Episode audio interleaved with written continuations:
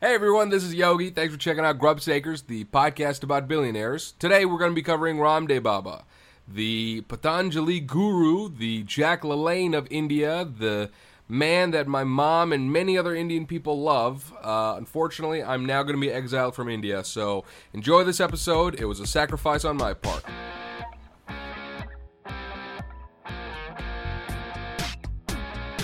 I think we disproportionately stop whites too much. I taught those kids lessons on product development and marketing, and they taught me what it was like growing up feeling targeted for your race. I am proud to be gay. I am proud to be a Republican. You know, I went to a tough school in Queens and they used to beat up the little Jewish boys. You know, I love having the support of real billionaires.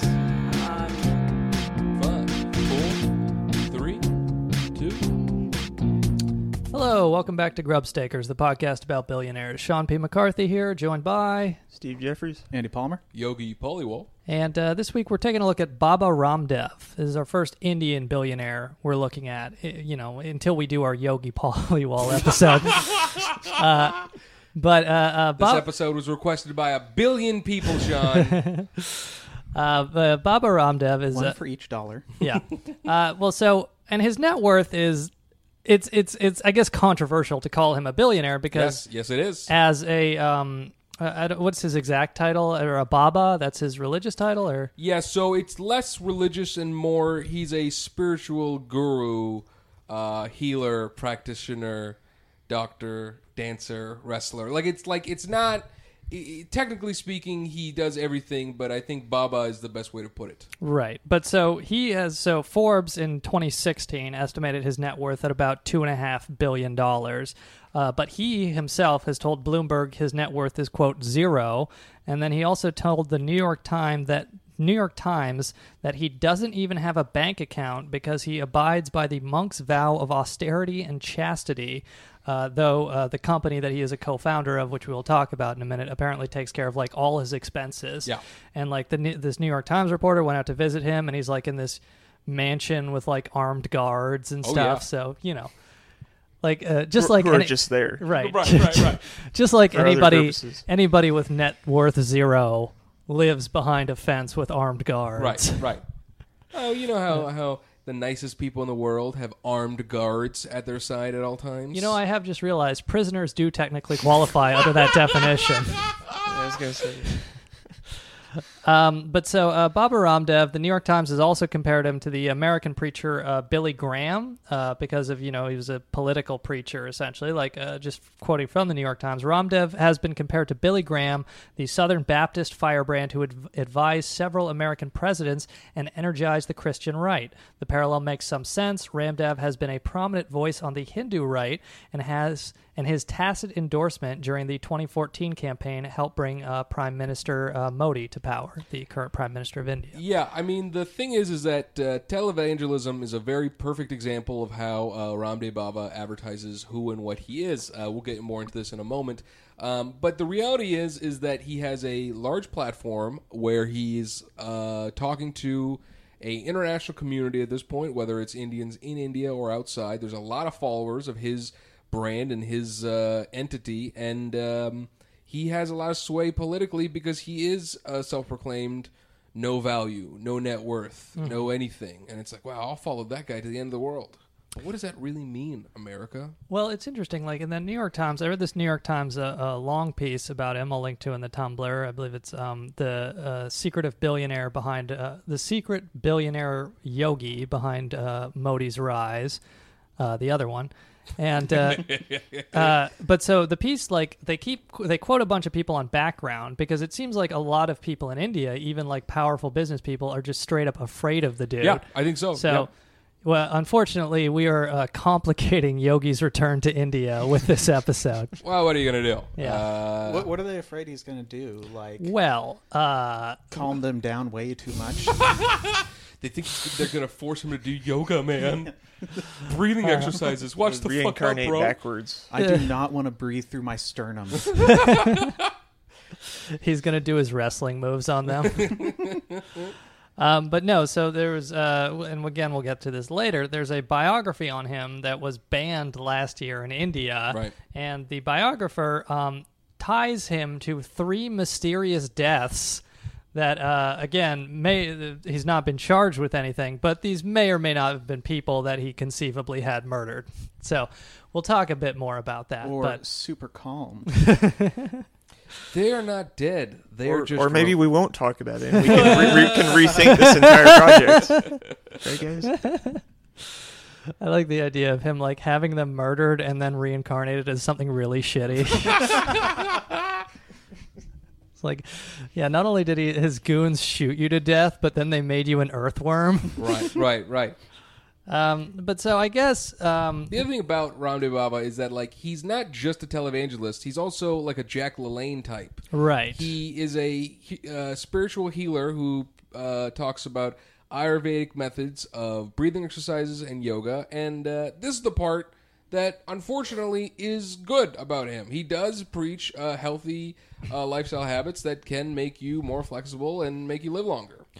right. Well, like being straight. he is he is adamantly against homosexuality, and he believes that yoga can cure homosexuality, which uh, many people in the West would argue the opposite. But uh, it, he also believes that like breathing exercises can cure hypertension. Right. and HIV. Oh, really? Yeah, he believes uh, yoga I mean, can that's cure how I cured it.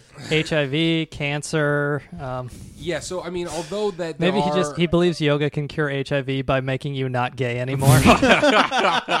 But breathing deeply and stretching are in general really good for you. I mean, that's And the thing. So That's Yeah. like it's you know. uh, there's like a, a kernel of, of wisdom. yes. But who's gonna who's gonna pay you billions of dollars to be like, yeah, just breathe deep and stretch. You'll feel better. He's very popular. Yeah. like people love him. The on I, I was in Manhattan. I take a cab here, and the guy was a Sikh. He was from Punjab, and uh, I asked him, "Hey, do you know Baba Ramdev?" He's like, "Of course." Like it was like it was like he was mad. Forget about it. He thought I didn't know about this guy. He was like, "What are you not brown? Look at you!" like what? Of course I know this guy.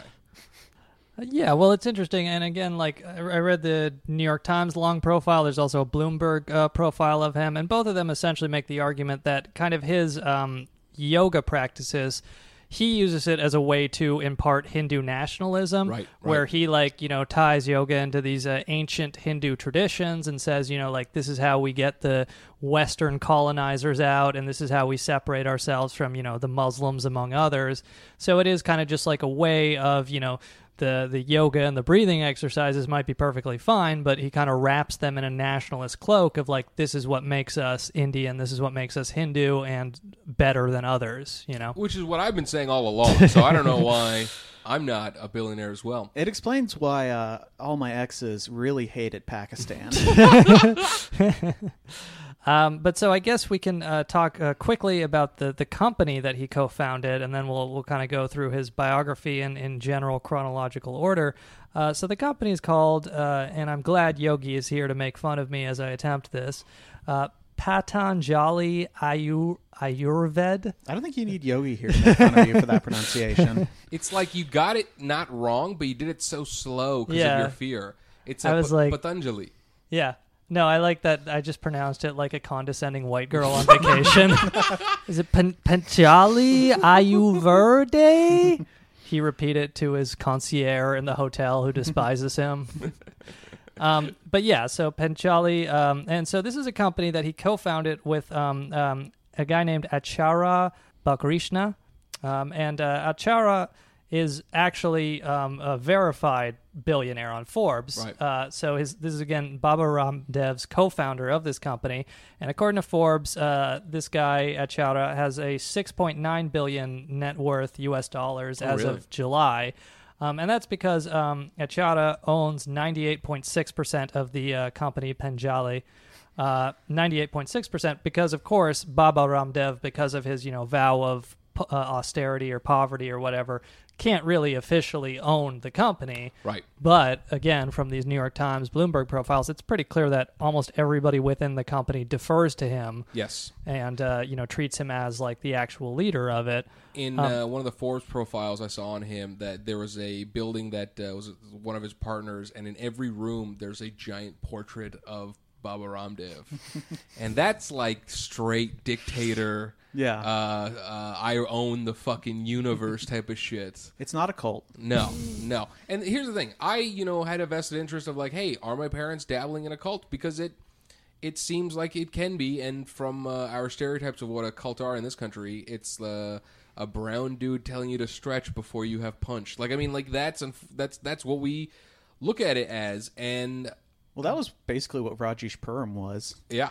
Right. It's just that on um, uh, Ramdev, unlike Rajesh Puram, uh, didn't Can you have. explain Rajesh Puram? Rajesh Puram was uh, a movement that came out of India. Uh, I guess Rajesh was the name of the guy. I believe it's uh, Rajneesh. Rajneesh was the name of the guy who started it. And then eventually they decided that they were going to form their own quasi Jonestown in Oregon.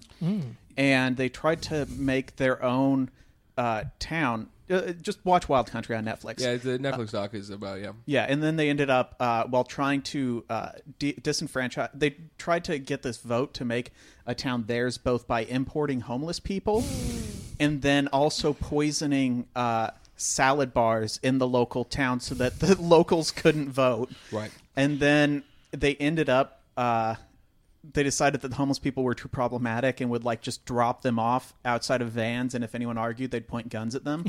uh, I haven't I haven't seen Wild West Country yet, but I, I do know because I've read some of that stuff. Because my parents, uh, that guy later on goes by Osho, and uh, his writings are very interesting as well. Yeah. Um, but uh, a we part didn't of that, come across that that bad compared to like this one lady. well, who the, was the like, writing, You mean Arianna Huffington? Yeah, who was a follower of Roddy Sperm. right?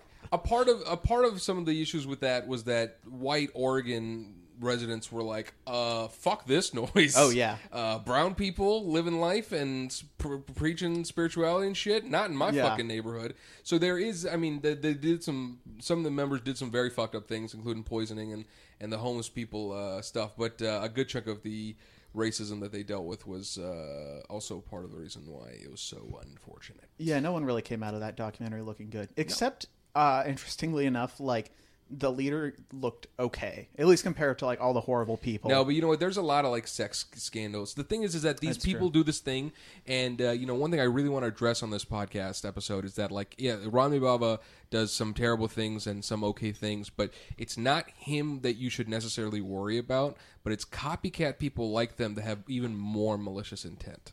Because right now, this guy, you know, has over a billion dollars net worth from making products and claiming that he doesn't own the company when he really does, so that he can advertise them without having to pay taxes on it. Like it's such a beautifully, uh, you know, hurdled loopholes of what's going on. But I mean, think about how many people in the U.S. can be swindled by I don't know, like an Alex Jones type. Like, Yeah. it's the same fucking thing. oh, Billy absolutely. Mays. Yeah. Oh yeah. Well, and so just to circle back to the company Pan, uh, Patanjali, um, they got, according to the New York Times, uh, 1.6 billion in sales in fiscal year 2017. Uh, and in, i- i- interestingly enough, like to show you the sway, in May 2017, there was a survey of consumers in India reporting that uh, Patanjali was the most trusted brand in the entire country. Yep. Um, and this is after we, we'll kind of get into, but there have been a couple different scandals as to, um, among other things, human DNA being in the products. uh, just like, and again from the New York Times, uh, studies have found some of the products contain toxic levels of heavy metals, usually from soil or ash in the mix. Um, you know, and so You know, the human DNA thing doesn't really bother me because the thing about DNA is like if someone's handling it, there's going to be human DNA. Well, it It was doesn't like necessarily mean they're throwing people in the meat grinders. But the heavy metals, though. yeah, the heavy metals though, that's fucked up. Um, and Modi himself has uh, has endorsed this. Prime Minister Modi of India has said, "Ramdev's herbs help you overcome all problems." Oh my End quote. Oh my god. Um, but so I guess um, if if we want to uh, get into his general biography, and then we'll kind of circle back to Hindu nationalism. Um, Baba Ramdev, according to the New York Times profile, he was born in a poor uh, farm family. Both his parents were farmers, um, and they believe he was born in 1965. But it is interesting where like nobody for sure knows exactly when he was born. He he grew up in in poverty, um, and his kind of he's kind of kept a lot of his early life shrouded in secrecy. um, when he was born, there the the medical records in India are not well. They haven't been as well kept as they are in this country. So that's Mhm. also a reason why they don't know how old he is. But we do know that he, he worked in the fields from the New York Times, and he suffered a series of like different accidents and illnesses. Um, he uh, has a scar on his forehead uh, from a fall when he was three or four years old. He fell into a pond and nearly drowned, and then he got an illness that paralyzed the left side of his face, giving him like a permanent kind of squint, which apparently the other kids uh, mocked him for. Um, and uh, Those Indian kids, man, they fucking they see an ailment, they'll go at you, man. Uh, uh, so uh, I mean, it is pretty funny. What if they're like uh, the the kids were like, no, no, we were punching up because we knew he would become a billionaire, Right, right. possibly corrupt, linked to three murders. He's so in you the Warrior see- cast, so Yeah, that's right. Oh yeah, yeah, that's right. Um, his uh, cast, uh, we believe, is um, uh, Yadav, which yeah, is uh, Devangari is, is the name. Yeah. yeah. So what are the casts? Brahman's the highest. Brahman's the highest. There are, I believe. Man, why, why we gotta be talking about casts on this fucking podcast? Because we're talking about this because guy's we cast. agree with it. yeah, in I principle. know. Man. It's a weird thing to talk about. It's, it's, it's It is Because pretty we want to weird when- institute it in the U.S. Yeah, when we're talking about those countries that uh, have other systems rather than uh, economic net worth to divide people into castes. All right, If, so if there's- anyone's if anyone's wondering, like the social context here, Yogi's got Brahmin guilt. Whoa, whoa, whoa, whoa, whoa! Why we, why we, why we gotta air my dirty laundry in the fucking in the fucking podcast, huh? Um, well, we could circle back to the casts, but uh, it is like something that's been talked about is how Baba Ramdev, because he was of a lower caste, uh, kind of helped um, the Hindu nationalist parties such as BJP um, appeal to uh, mid caste and lower caste people when they were traditionally for the primarily supported by the higher caste, the Brahmin and such. So Brahmins is the top, and then his class, the Kshatriyas, is second, and then it's uh, Vaishyas, which is farmers, traders, and merchants. Shudras, the laborers, and then Dalits, who are the uh, untouchables, the outcasts. Wait, so he, he's the second cast. he's second highest, yeah. So so it's sort of like you know the car dealership owner appealing to working class people on behalf of the Republicans. Yeah. It's it's more like um, the the the king's warriors are telling the the peasants and the untouchables and the merchants, listen to us. We know better than the king. Right. Yeah. Yeah, I'm not taking any of that shit from a sports authority manager. But what they're also saying is, as a small business owner, Yeah, sure, sure. uh, Well, that that is one of the things where Patanjali, like the big claim about it, was like you know the people were very critical and they ridiculed uh, what they were trying to do, but they were like "fuck Colgate," like that's they came out swinging, you know, and because a large population of the fans of Bombay Ramdev are so um, indoctrinated in his everything, even if the product, let's say, was fifty times shittier, let alone you know FDA issues. Like let's say it was like literally the worst shit ever. I don't even think these people would, would bother. They would be like, "Well, I love this shit, so I'm going to rock this shit." I mean, like it's just branding. They love him and they love the stuff that he makes.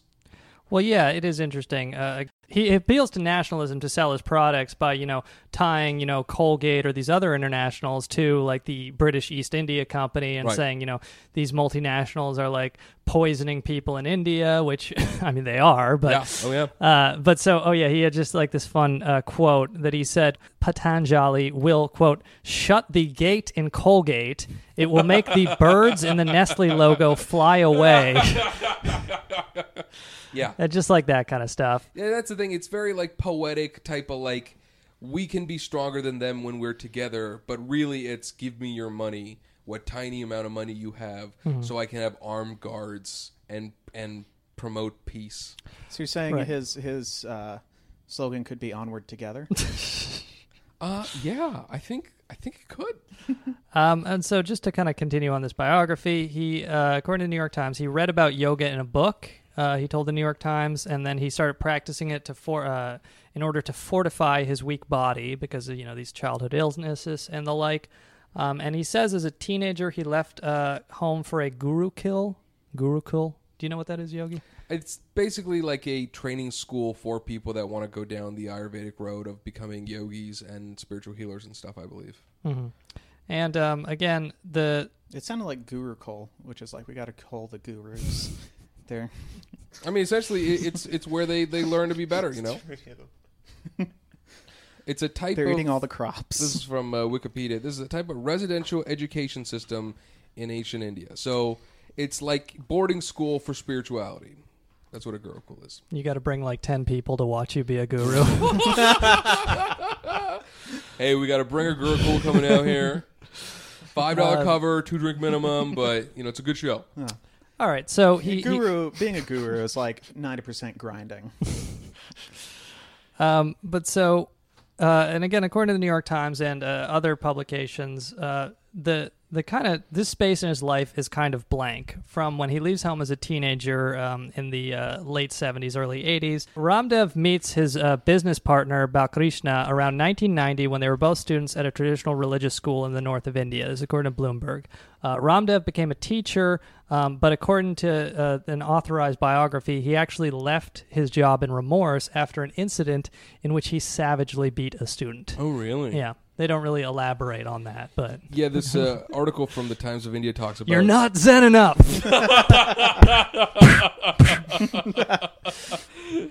Uh, it says that uh, he was so inspired by. See, here's the thing. So, like that thing that Sean just said, I'm literally reading propaganda that says opposite. the Yeah. propaganda I'm reading right now says that he was so moved by the writings of Dayanand uh, Saraswati that he quit the government school as the curriculum was left over and just just fled. It's like, he really, just ran out. I just feel like you shouldn't breathe through the top of your lungs in his presence. that just sets him off. In this article, they open with like when when he picks up the phone, he doesn't say hello. He just says "om," and it's like go go fuck yourself.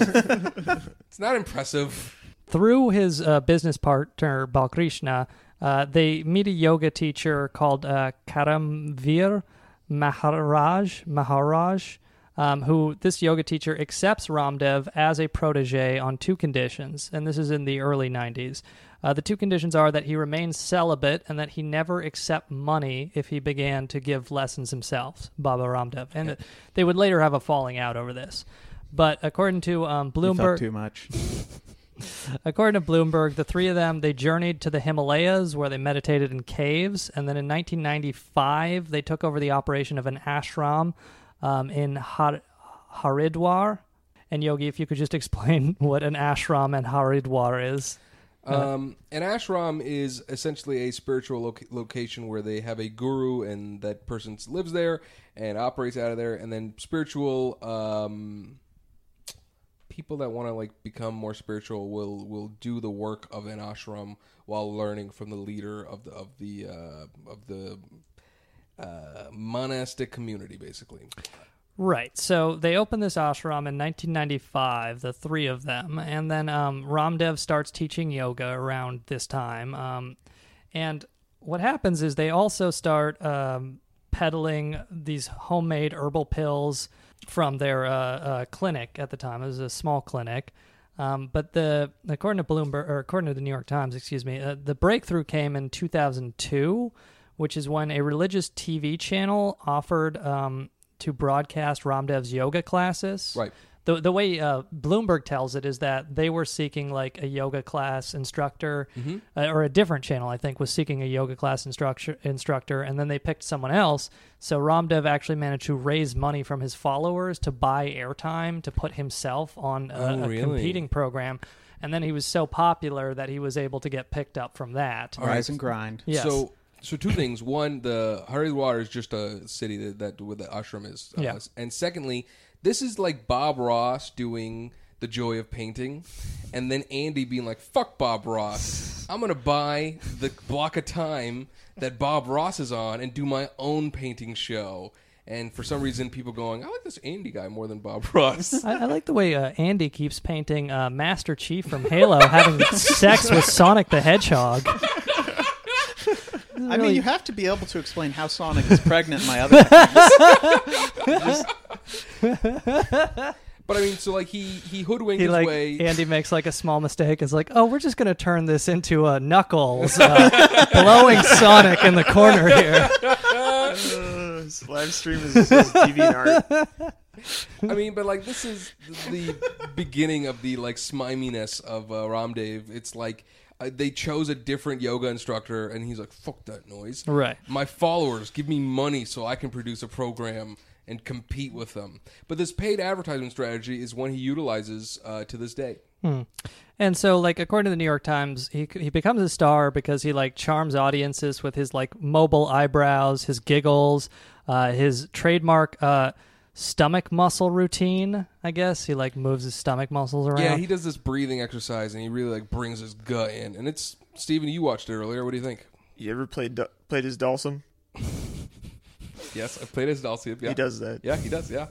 I mean, here's the thing. He knows.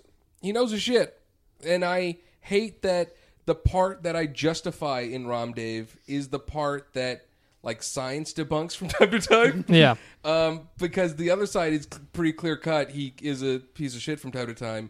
However, these breathing exercises have some medical relevancy that we might not understand. And Dhalsim could breathe fire, and he was really stretchy. And yeah, I loved him. My takeaway from this is just like, oh, I should go back to the gym and get abs. abs are powerful. Yes, if you have abs, you could become a billionaire. Yeah.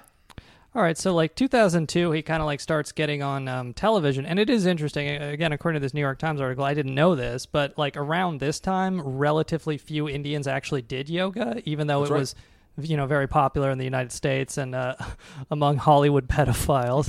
and, uh, but uh, uh, so he kind of brought it to like middle class Indians, where yoga was more viewed as like an upper class kind of thing.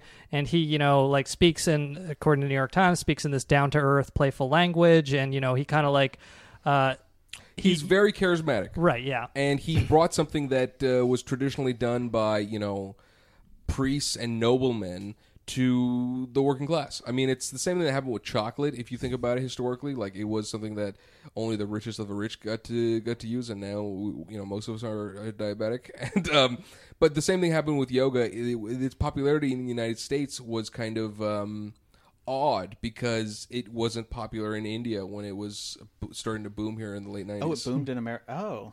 Yeah. In the '90s in America, it boomed, and then it kind of he helped it take off in the early 2000s in India. He just looked at the figures from how many smoothies were being sold. I'm going to get on that but so yes, uh, his empire kind of takes off around 2002 once he starts getting his regular program to you know do his yoga routines, and then through that he's also able to advertise his company. Um, and w- once again, these aren't programs that a company's putting on that are they're paying him for. He's paying for the airtime and then self-producing this content. Mm-hmm. I mean, it might be slightly different now. I don't know exactly, but the reality is is that it's not like a cable network was like, "Hey, you got a great get great thing. Let's put you on." He is paying for advertising of himself, and that allows him to legally advertise his Patanjali products mm-hmm. during his program as many times as he wants with zero regulation and zero uh, oversight.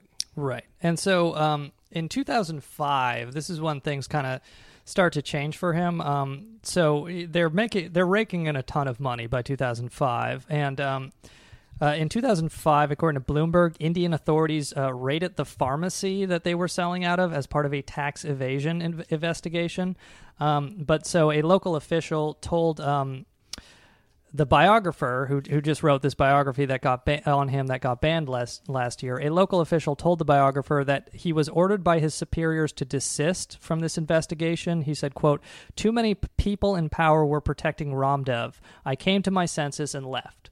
So essentially, they raided uh, his company in 2005 for tax evasion, uh, but he had friends in the government who were like, "No, this goes away now," and um, and just the other thing that happens in 2005 is his mentor. We mentioned the guy who made him take this pledge of chastity and austerity. He also leaves because he sees uh, that Baba Ramdev is kind of changing his um, his tune a little bit. He actually has a pretty good quote. Uh, Well, power corrupts all, and I Yeah. mean, like you know, the fact that his mentor was like, "Bro, I gotta go." I mean, it's pretty indicative of how he, he broke whatever bond that uh, they had that got him the strength to be the person he is now. So his mentor Karamveer uh, Maharaj, uh, he says this, uh, and again he says this to um, his biographer. He says, "quote Idealism is easy when you have nothing.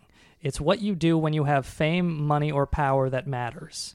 And Wow. uh, this will become relevant if our podcast ever becomes successful. This will never become relevant for us. That's dope. So Tupac said that. Um, but so yes, his mentor leaves in 2005, and then like this is according to um, uh, around 2006, he goes to Britain. Baba Ramdev does. Um, where he required a twenty thousand dollar donation for a home visit to people to do his little yoga instructions, and he uh, uh, he stood on Does a he offer snacks? he, he uh, when he, He does did now. when he did like public uh, performances, he stood on a cloth that could be rolled up easy to collect the money people uh, threw at his feet. So he's Wow. very clearly, at least at 2006, 2005, by the latest, he is full on capitalist mode. yeah. I mean, i- i- if people are throwing money at you while you're rolling up your cloth, like, what are you supposed to do? Throw it back? You- No one's got time for that. Yeah, I mean, I don't know. It's very easy for us to say like, man, this dude who accepted the money people were giving him for teaching is, is shitty. But man, if if it's, No, when we set up our Patreon, we will refund all the money. We own nothing. we, people are throwing money in our direction, we don't know what's and going on. whoever is running the Patreon collects it. The IRS And then believes shows it to us. that we need to pay money on this money. We don't believe any money has ever existed. In fact, the entities above us are not real at all. Neither is this conversation. You're listening to nothing.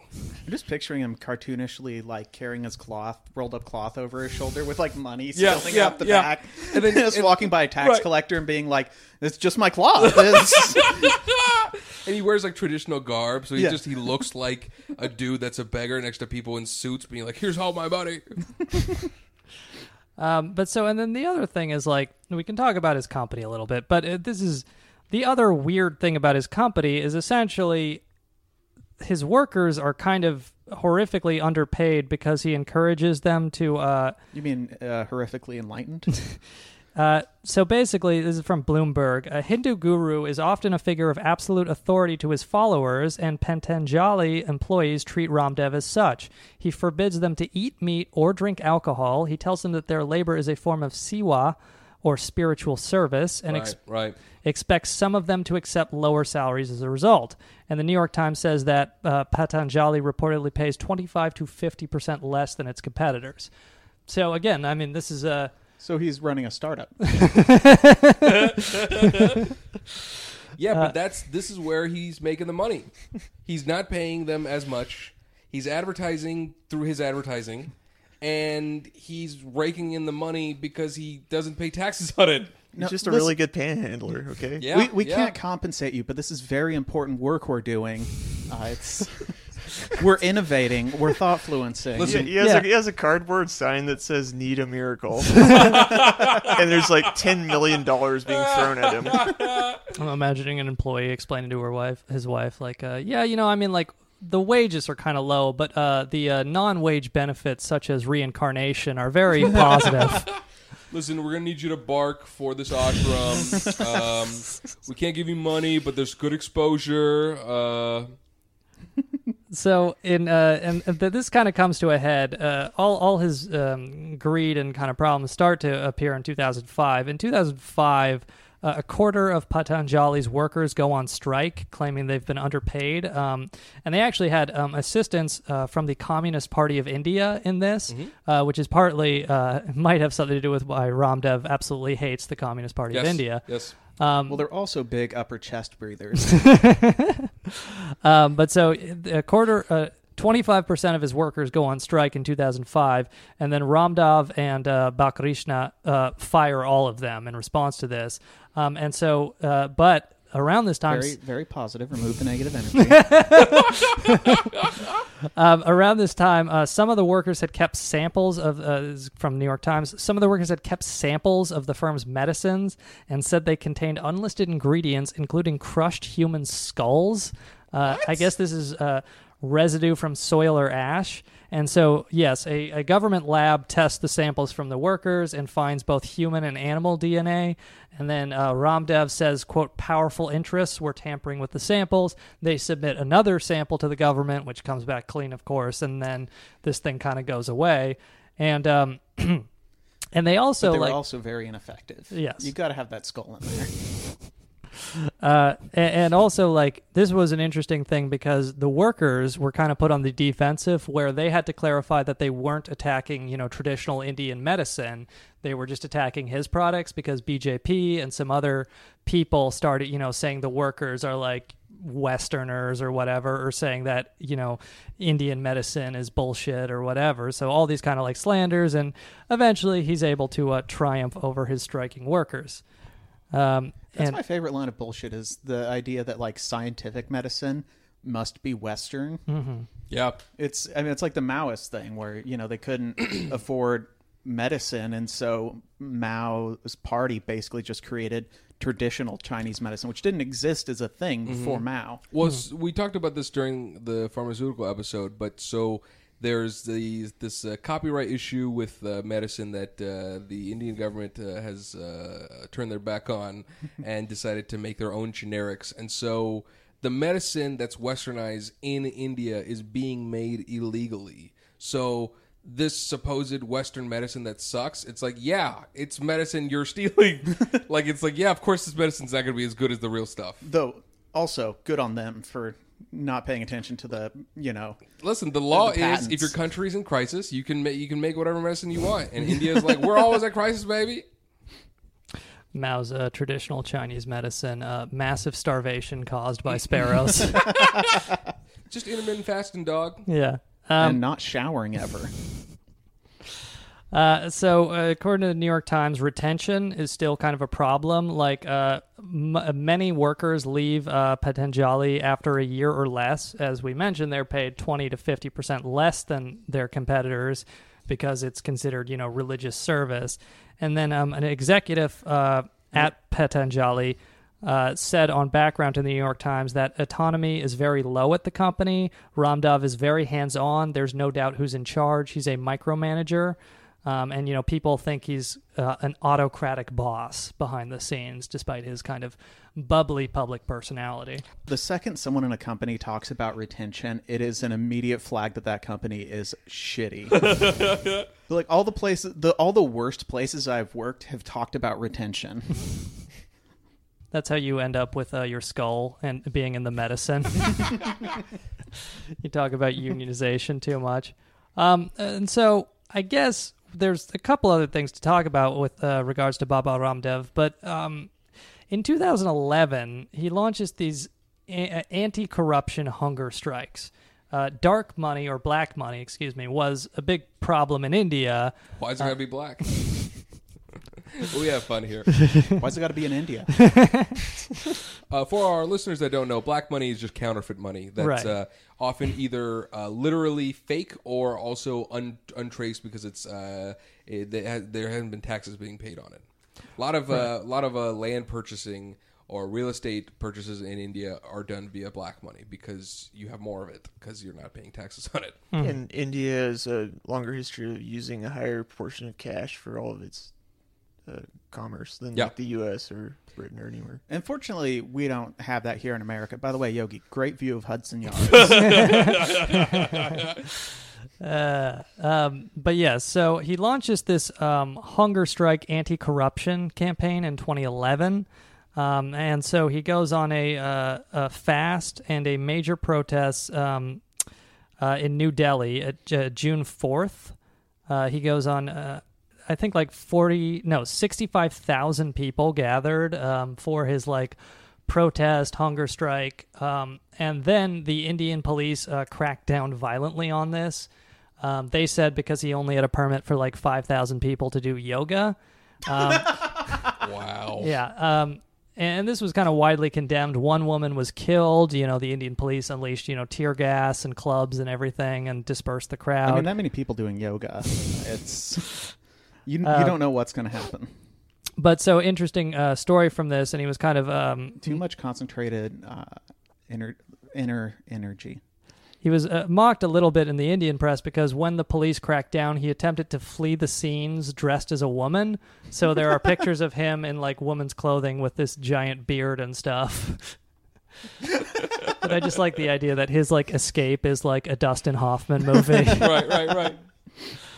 Um, but so yes, like, and it's it's interesting where he does this, you know, big anti-corruption, you know, hunger strike, fast, whatever, and he he raises his profile a lot doing this. Um, and then as part of this, the um, the uh, governing party in India uh, obviously detests him at this point because he's called them out for corruption. So he initially says he's going to found his own political party, Right. and he makes some noise like he's going to do that. But then instead, he get, he kind of falls in with the BJP, which is the India's People's Party, which is what Prime Minister Modi is part of, and is kind of you know a uh, right wing Hindu nationalist party in India. So we Yeah. got a Koch brother. Right. Yeah, Um, seriously. And so uh, he kind of uh, helps the BJP uh, campaign, um, and then uh, the, the the corruption angle is interesting because, uh, according to New York Times and others, um, after the BJP won in 2014, they started giving him a ton of support. According to New York Times, uh, Patanjali was given a 1,200 acre parcel of land in the eastern state of Assam at no cost. Assam is, of course, the uh, state where this um, massive uh, Muslim disenfranchisement list has just kind of come up. Uh, Assam was recently taken over by the BJP. Um, and then a Reuters investigation found several discounted land sales and leases in three un- other Indian states uh, that saved the company a total of $46 million. So it's kind of interesting where he, he's this anti-corruption campaigner, but then as soon as the BJP comes into power, they're giving him all these kind of handouts, um, as is understandable they would because he was a big force in helping turn out people to vote for the BJP and Modi. Well, that's just favors returning favors. I'll scratch your back if you scratch my back. Yeah, yeah, that's not corruption. They also, uh, New York Times says that uh, the Modi government has allowed him to kind of ignore laws regulating the harvest of medicinal plants. Yep. so, I mean, this is the thing about this guy. Like, you know, on paper, he's not doing bad things, but the reality is, is he's No, it, that sounds like he's doing bad. things. they, they yeah, but he's really relaxed while he's doing it. Uh, he's like he's like McConaughey, you know. He's like he's just hanging out. He's having a fun time. Sure, some people get hurt in the process, but isn't everything all right when you're with McConaughey? Uh, and then the other thing, like while he was campaigning, this is according to Bloomberg. So he helps. He it, Still stuck on where did they get those skulls? You know, uh, incidentally, I, I learned this from my uh, friend's mom, who was a doctor. She said a lot of the skulls you see in uh, various medical facilities are from India. Oh, really? Mm-hmm. Huh. That's uh, Lo- some of that British Enlightenment for you. Yeah, I mean, you're not wrong. It genuinely is. Hey, where's there a lot of skulls at? Well, I know there's Browntown. There's a whole bunch of skulls over there. Get some of them. We'll sell them for 80% markup. 80, let's do 130% markup. They're like, uh, where'd all that, where'd that mass grave come from? Well, let me tell you the story of the time the Raj wanted a cup of tea from the other side of town. I mean, really, though, like, how much is a skull worth to you, Andy? How much would you pay for a skull? Uh, you know, I've can honestly say I've never thought about that before. Well, what what's the number? Give me something. I don't know, thirty thousand. You're overpaying for skulls. That's the first thing you need to know. and secondly, if I really wanted to, if let's say you had that thirty thousand dollars, Yeah, but I'm gonna put on, like, a really good Hamlet me, production. It would cost me. Okay, well that's Earn it back. Sure. Once you say there's a I real skull in your eat it. Hamlet, That skull's gonna pay dividends. yeah, It- it I'm would- going to leverage the skull and borrow money against it. yeah. Initial saying. skull skull offering. I'm just saying. I don't know why, but if you want bones, I guarantee India's a place to be. Are you my bone guy now? I mean, how much Can you get money us you bones? got? We're gonna, ca- we're gonna call you Bones. I like Z- I like the, the, the Emily Deschanel more. Uh, and so one other thing about this, uh, his campaign for the BJP in 2014, according to Bloomberg, uh, he was having these kind of like non-official yoga rallies for the BJP. The, the Indian Electoral Commission actually looked at these and kind of wagged their finger at him about it. But um, in one of them, according to Bloomberg, uh, a BJP politician uh, was caught on camera asking him about fundraising. And uh, Baba Ramdev said, "quote Are you a fool for asking and talking about money when cameras are on?" Uh, so he at least is smart enough to know that uh, you know you don't do it when the cameras are on. Can't you see that I, someone with a zero net worth, wouldn't want to discuss money? Isn't it crazy that Baba Ramdev is smarter than Donald Sterling? Isn't that crazy? Um, but wait, so- wait, hold on a 2nd Also, maybe they can get cheap skulls, but why would you go to human skulls as a filler for your pills? Well, I mean, it's the same reason why you know Chinese billionaires use rhino horns for their dick. It's like I know, it but doesn't that's- make sense, but it kind of does, and that's all they need. But if they're trying to hide that they're putting skulls in there, I think maybe they were just putting dirt in there, and there just happened to be like masses of dead bodies. uh, yeah, yeah, makes uh, sense. honestly, yeah. I mean, okay. Here's the thing: all of this shit is fucked up, but more importantly, it's propaganda at its highest form, and the corruption is so bad in India that no one's re- regulating this. He's got ties to the government. He's got uh, over a billion dollars net worth, and he's done it with seemingly zero percent of the Western population knowing who he is. Yeah. I mean that's that's fucking insane. Until this episode comes out, and then 200 people will know who it is. Hey, 150 at most. You know? Some people like to listen to the episodes twice. what if we like we, we write a paper about how our episodes about white billionaires get more listeners, and we use this to prove implicit bias? BuzzFeed. What I learned about billionaires is people only want to learn about the white billionaires. They don't want to learn about the brown Hindu nationalist billionaire. These, Let me tell you something about billionaire privilege. Uh, yeah, we have Hey, to I'm Chris Hayes. we have to deduct 300 million from his net worth just to make up for the obstacles he faced. Emily Deschanel was on a show called Bones. I just need all yes, you to know. no, I, I got it. I don't know if you understood that or not. Uh, she was on a show about how Baba Ramdev makes his medicine. uh, so it also had the bassist from Courtney Barnett's band. we can cut that. No one's in. Uh, so we mentioned a bit this this biography of him that was banned by an Indian court in 2017. Uh, the biography is called "From Godman to Tycoon." Uh, we haven't mentioned it yet, but Godman is kind of a, a term in India that refers to the type of spiritual leader Baba Ramdev is, and many godmen have had various scandals where it comes out that they uh, kept har- harems or uh, castrated their followers or these kinds of things. I mean, it's Completely different from Men of the Lord in, a, in Right, the right, Western right. world. It's all. It's almost like he went from an ashram where you get kicked out for not having sex to get to going and founding one where you get kicked out for not having enough sex.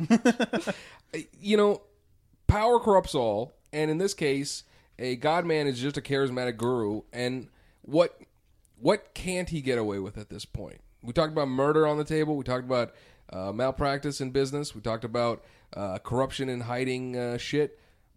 You know, it's one of those things where, man, this fucking this, Cross dressing. Yes, He could not get away with that's cross true. dressing. That is a, that is a true statement. He's too recognizable. He's like, no, I cured myself with yoga. um, all right, so the this biography we mentioned, uh, it's called From Godman to Tycoon. It was written by Priyanka Pathak uh, Narain, uh, is the author, and she writes about. Part of the reason it was banned is because there are three mysterious deaths that are linked to Baba Ramdev, and I just want to kind of go through them. These are Soon to be four. Yeah, Sean. It's Uh, going to be Sean.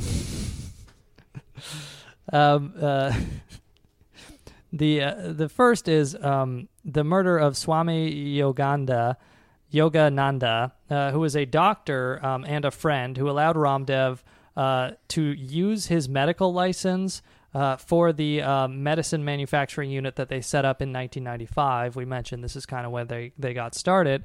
Um, and so, after eight years of operating under Yogananda's license, the alliance was dropped in 2003. Over a year after the pharmacy stopped using Yogananda's license, in December 2004, he was found dead in a pool of his own blood in his home in Haridwar. The case was closed unsolved in October 2005. That was from uh, the author of uh, From Godman to Tycoon. Um, then in Probably 2000, natural causes. then in uh, July 2007, um, Ramdev's 77 year old guru, his, his, his other guru, uh, Shankar Dev, who gifted Ramdev his ashram and its lands, enabling him to establish the Devriya uh, Trust, um, he disappeared. Um, Shankar Dev, who lived in austerity to the end, even after the success of his disciples' ventures, went for a morning walk and never returned.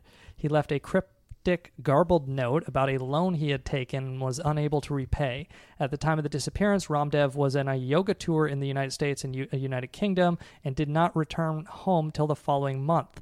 Uh, he was asked at a press conference why he did not cut his, short his trip to, you know, try and check up on his mentor. Right. And Ramdev said, "quote If I knew he was alive, I would have." Um, and again, that's from the author of uh, "From Godman to Tycoon." Oh, he's really he's really in touch with uh, the universe. Yeah, so and apparently this note that uh, this guy left before he Yeah, what did he disappeared, say? it was something about like I have uh, taken a loan that I cannot repay or something like that, or I've borrowed money Hmm. that I cannot repay, and it's it's just kind of weird. I mean, again, Yeah, this it's is very a, weird. A guy who lived in like complete austerity and probably never really touched any money, uh, to the best of our knowledge. The trend here seems to be not that you should not give uh, Ramdev gifts. Uh, seems to be the through line here. Uh, and so the last one is in 2010. Um, uh, another mentor of Ramdev. It's a very dangerous position to be. um, uh, uh, f- uh, his name was uh, Rajiv uh, Dixit, uh, uh, and apparently he taught Ramdev uh, Swadeshi messaging. Uh, he died suddenly. Um, he also this guy was, I believe, involved in Ramdev's anti-corruption campaign. Uh, so after making a speech in Bemetara, canvassing for the uh, poli- oh yeah, he and Ramdev founded the political party together that they would later kind of disband, and Ramdev would go on to support BJP. Um, but he made a speech uh, canvassing for the political party. Um, and then after that, he collapsed in the bathroom in 2010, evidently due to a heart attack. He died that night, age 43. Um, the following day, Dixit's colleagues noticed that his face was, quote, unrecognizable, a strange purple and blue. His skin was peeling strangely. They demanded a post mortem, but Ramdev, eyewitnesses claim, refused to allow it, citing scriptural prohibition, and had Dixit's body cremated instead. What? And so, again, this is all from the author of the uh, banned book, From Godman to Tycoon. And, you know, none of that is enough to prove murder, but it all is kind of suspicious how, like, his two of his mentors and the guy who gave him his business license all died under mysterious Yeah, circumstances. Um, a- and it also kind of explains why so many people, in addition to his political connections, seem so afraid of him in New York Times interviews that they have to go on background just to talk about him. Uh, They have to go on background. What does that mean? they have to go anonymously, like Oh, they'll say like Yeah, an right. executive Gotcha, at a gotcha, competing yeah. company instead of giving their name or whatever. Right, right, Um, so all of this is to say, Yogi, enjoy your next trip to India. I mean, you know, there there was a, a Try great not to catch one of those skin peeling heart attacks. skin peeling heart attack. That's fucked up. The New York Times did actually ask him about these murders, and he uh, dismissed that with a smile and a wave of his hand, saying, "quote It's not true. I am a very simple and humble and compassionate person." Wow. So, uh, believe who you want to. But I, I guess uh, before we run out of time here, we can talk just a, a little bit about nationalism. Though we should actually just mention his lifestyle. Um, so apparently he uh, uh, he does yoga every day from like 4 a.m. to yeah. So he practices and teaches yoga every day from 4 to 8 a.m. in a hangar-like auditorium with hundreds of students and TV cameras uh, rolling. This is from New York Times. Rise and grind. and then again when he can in the afternoon and evening from 5 until 7.30 and then in between he oversees the company patanjali and its associated trusts and charitable activities and just one other thing on the corruption there is like a story Honestly, if someone was like, "Do you want a billion dollars, but you have to get up at 4 a.m.?" Why have a billion dollars? that's the howard stern story Yeah. Uh, but so, uh, according to the first post, and again, we'll link to this on the Tumblr. Uh, this just actually uh, came out yesterday. Uh, Baba Ramdev's uh, Patanjali. Uh, it it's been pumping money into various businesses with zero operations. Like at least uh, I think we calculate 65 million uh, U.S. dollars. We might have got the exchange rate wrong, but uh, several tens of millions of dollars just into like businesses and subsidiaries that are apparently not doing anything, Right. you know. So it's just kind of like interesting where we've talked about his anti-corruption work, but clearly he's moving money around Yep. in kind of a shell game kind of thing. Uh, his his zero net worth money. yeah, I'm, I'm beginning to suspect that this guy isn't actually anti-corruption. I'm not convinced, but I'm Um, getting there. So I guess we'll, we'll talk about uh, Hindu nas- uh, Hindu nationalism and particularly the anti-Muslim side of it, and then we can uh, see where we're at. But um, you might have heard the story. Um, India, in the state of Assam, which we mentioned, uh, he got a 1,200 acres from the government for basically nothing to set up a factory there. Right. Um, but the BJP has taken over Assam, the government, and uh, they published a list which effectively strips about 4 million people in Assam of their citizenship. It's called, uh, according to the BBC, the National Register of Citizens. It's a list of people who can prove they came to the state by March 24, 1971, a day before uh, neighboring Bangladesh declared independence.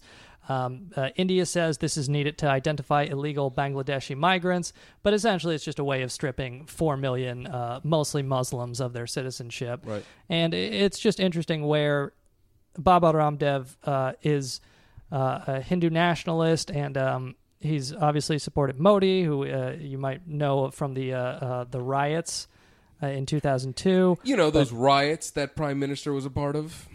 Yeah, uh, and, and so uh, the Gujarat riots, Gujarat, Gujarat. Gujarat riots, um, which was like, um, it's been alleged that Modi, as the um, uh, chief minister at the time, uh, might have stoked the violence. This is where a bunch of uh, revenge mobs. Uh, uh, killed more than a thousand people, mostly Muslims. There Well, to be fair, Modi was just yelling "World Star" over and over again, so that's not. I mean, Uh, And in 2014, he got to meet Elmo. oh Modi, I thought you meant Ramdev. Oh no, Modi.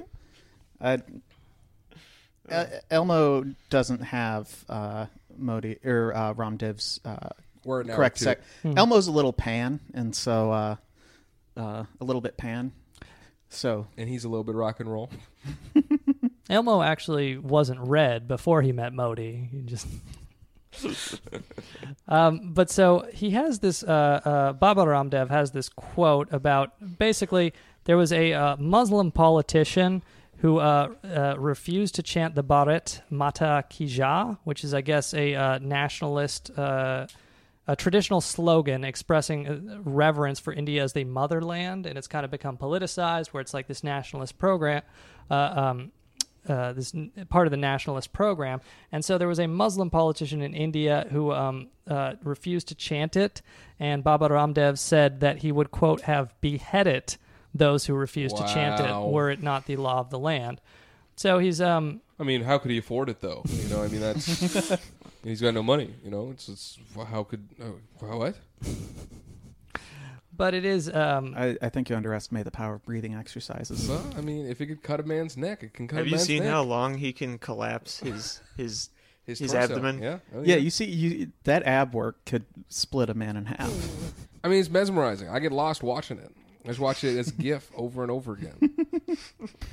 Uh, just a couple things about Baba Ramdev. Uh, his brother has been uh, in trouble with the law at least twice. Um, in 2013, there was an arrest warrant for his brother. Uh, he's been his brother is uh, Ram Bharat, who has been called quote uh, Patanjali's quote informal CEO. Um, it, this was an arrest warrant over the alleged kidnapping and imprisonment of a watchman at the company who was suspected of theft. Um, and then the witnesses recanted, and the case was dropped. Uh, but then, and this is from Bloomberg, in May 2015, Patanjali's security forces brawled with truck drivers at the company's food processing complex, leaving one trucker dead. Later, uh, video came out of Ram Bharat appearing to encourage the guards to, you know, beat the shit out of these truck drivers. He was arrested and held in jail for 14 days, though he was never charged. So again, just like these kinds of things, and uh, Patanjali, uh, sorry, has um, uh, Baba Ramdev has dismissed this all as you know It's corrupt to the core, man. right, It's fucked up. and uh, um, and, and then there've just been like a lot of uh, stuff about the various products we've kind of mentioned. Um, they unveiled these instant noodles when Nestle's instant noodles had to like got banned over lead concerns. Yeah. Um, yeah. But apparently, Indians fo- India's Food and Safe uh, Food Safety and Drugs Administration found they had an ash content triple the legal limit. My God. Um, and then uh, uh, the Indian military stopped selling a popular Patanjali um, uh, juice to the soldiers after a government agency found samples were quote unfit for consumption.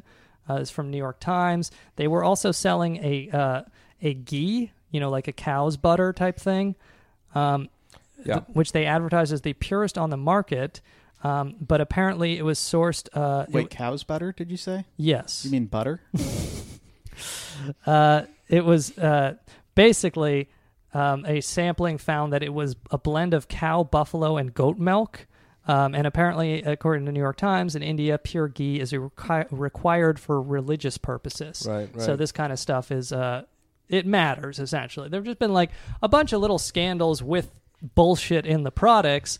Uh, and he's still the most trusted brand in India. So it is quite impressive. And, you know, if uh, a lot of the biographies and such, they talk about how his face is on like almost every corner. Apparently, he wants to have SIM cards with his name on it.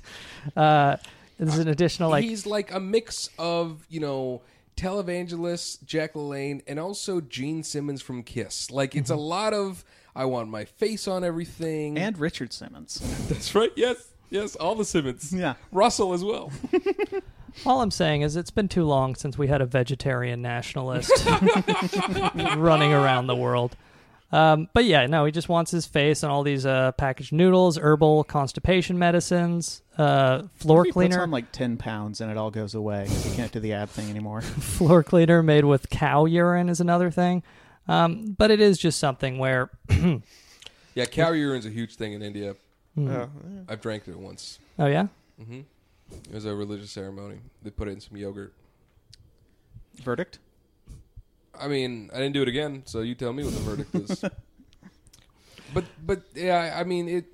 It's fucked up. I mean, not the cow piss thing. That's just just um, that's that. But that is a a um, indication of how far the religious right in India convinces the population of their fucking views. It's like. You know, I don't know if cow piss is good or bad for you, but I do know I shouldn't be drinking it. Um, and the country of India is run by um, a religious right that uh, is ruining the country. They they fu- they're fucking up. It's like they they're like, oh, Hindus are better than Muslims. Everything should be made in India. It's like you're just wrong and you're dumb. You don't understand that when the world mixes, things become better. And more importantly, the more you're stopping this and telling people to be against one another, you're just telling them to, to be less than what they could be if they work together. Now wait, Yogi. In this room full of three white dudes, this is your one chance to go full throat at Hindu nationalism and have people be too afraid to correct you. I was like, I was kind of hoping when we did this episode, Yogi would just go all in, like, you don't understand what the English did to India, okay? Modi is the necessary antidote. Oh, they destroyed our country, famines, and you know, this, these Western products Here- are poison. Here's crazy. Hindu nationalists actually believe the opposite. Right. They're like, you know, the Europeans came in. I mean, the British came in. They gave us railroads. They gave us access to tea. They put us on the map. They look at suffering as the growth that it can be instead of the pain that it is. Mm-hmm. So, in the same vein of I don't have any money, even though I'm a billionaire, it's like the British aren't bad, even though they stole our goods and gave us fucking shitty railroad tracks. They're they're. And starved millions of people to death. I mean, that was going to happen regardless. Fuck you. India. That's where you're giving them the pass. Modi just turned off Grubstakers. just sat back in his desk chair. Sean, Dejected. wrap this up. yeah, Yogi's yeah. actually a big Churchill fan. Should Uh, but so uh, Baba Ramdev, just to kind of summarize, you know, this billionaire nationalism, and, and he says this to New York Times. His his idea of nationalism uh, embraces, he says, all religions and castes. But he adds the revealing caveat country first, which we might be familiar with. Uh, uh, he says, This is a must. Uh, not I'm great, my caste is great, but my country is great. Unlike Muslim leaders, they say Islam is great. I say no, the nation is great, the citizen is great. And uh, according to New York Times, and is telling, uh, the nation is wrapped up in a Hindu culture, which is you know yoga, ad, uh, uh, traditional medicine, uh, uh, Vedic scriptures, and and such. And uh, again, we mentioned the beheading thing. Uh, the actual quote is is worse. He said. If it were not for the respect of the law, he would he said we would quote behead hundreds of thousands of such people. and that's hundreds of thousands of people who refuse to say these kind of nationalist Indi- uh, Hindu chants. So it is just something where it's like uh, he's uh, been called the Billy Graham, he's been called the Donald Trump of, of India, but he's clearly got uh, an in with a very uh, nationalist government that is currently trying to disenfranchise and make illegal more than 4 million mostly Muslims. So it is something where we should keep our eye on because he's he's also collecting a lot of corruption money and maybe allegedly having people disappeared. I mean, But- you criticize him, but can you make your abs flap like a flag in the wind? I did like this episode because like the only way I will make the most basic effort to learn and understand about my friend Yogi is if we are doing it for a Yeah. podcast. hmm And you know what, Sean? You didn't do bad. ah, thanks, thanks, buddy. Um, all right. Well, anything else about our good friend Baba of Ramdev? I think he fucks a lot. I think he's eating butt left and right. I think he's he doesn't have a wife, but it's not because he doesn't want a wife. It's because he just loves slanging that D. It's like their religious duty to accept like twenty five to fifty percent less orgasms. I'm gonna say though, eating butt with that beard, gross. If Me Too ever hits India, man, he's gonna have a negative net worth. Yeah. Oh yeah. he like he, he like but he comes early and then he's like doing the the ab motion. He's like, "What? This isn't enough for you? there's, there's nothing else. If this doesn't get you, I'm really I, I'm not even gonna bother." Okay. I uh I made some Patanjali birth control, but uh, let's be honest, it's just Tic Tacs. Why is he wearing human skull fragments on his penis as some sort of condom? All right. And with that, this has been Grubstakers. Uh, thank you very much. We'll have another episode next week. I'm Yogi Poliwal. I'm Andy Palmer. I'm Steve Jeffers. I'm Sean McCarthy. Check back next week. Peace. Boop boop boop.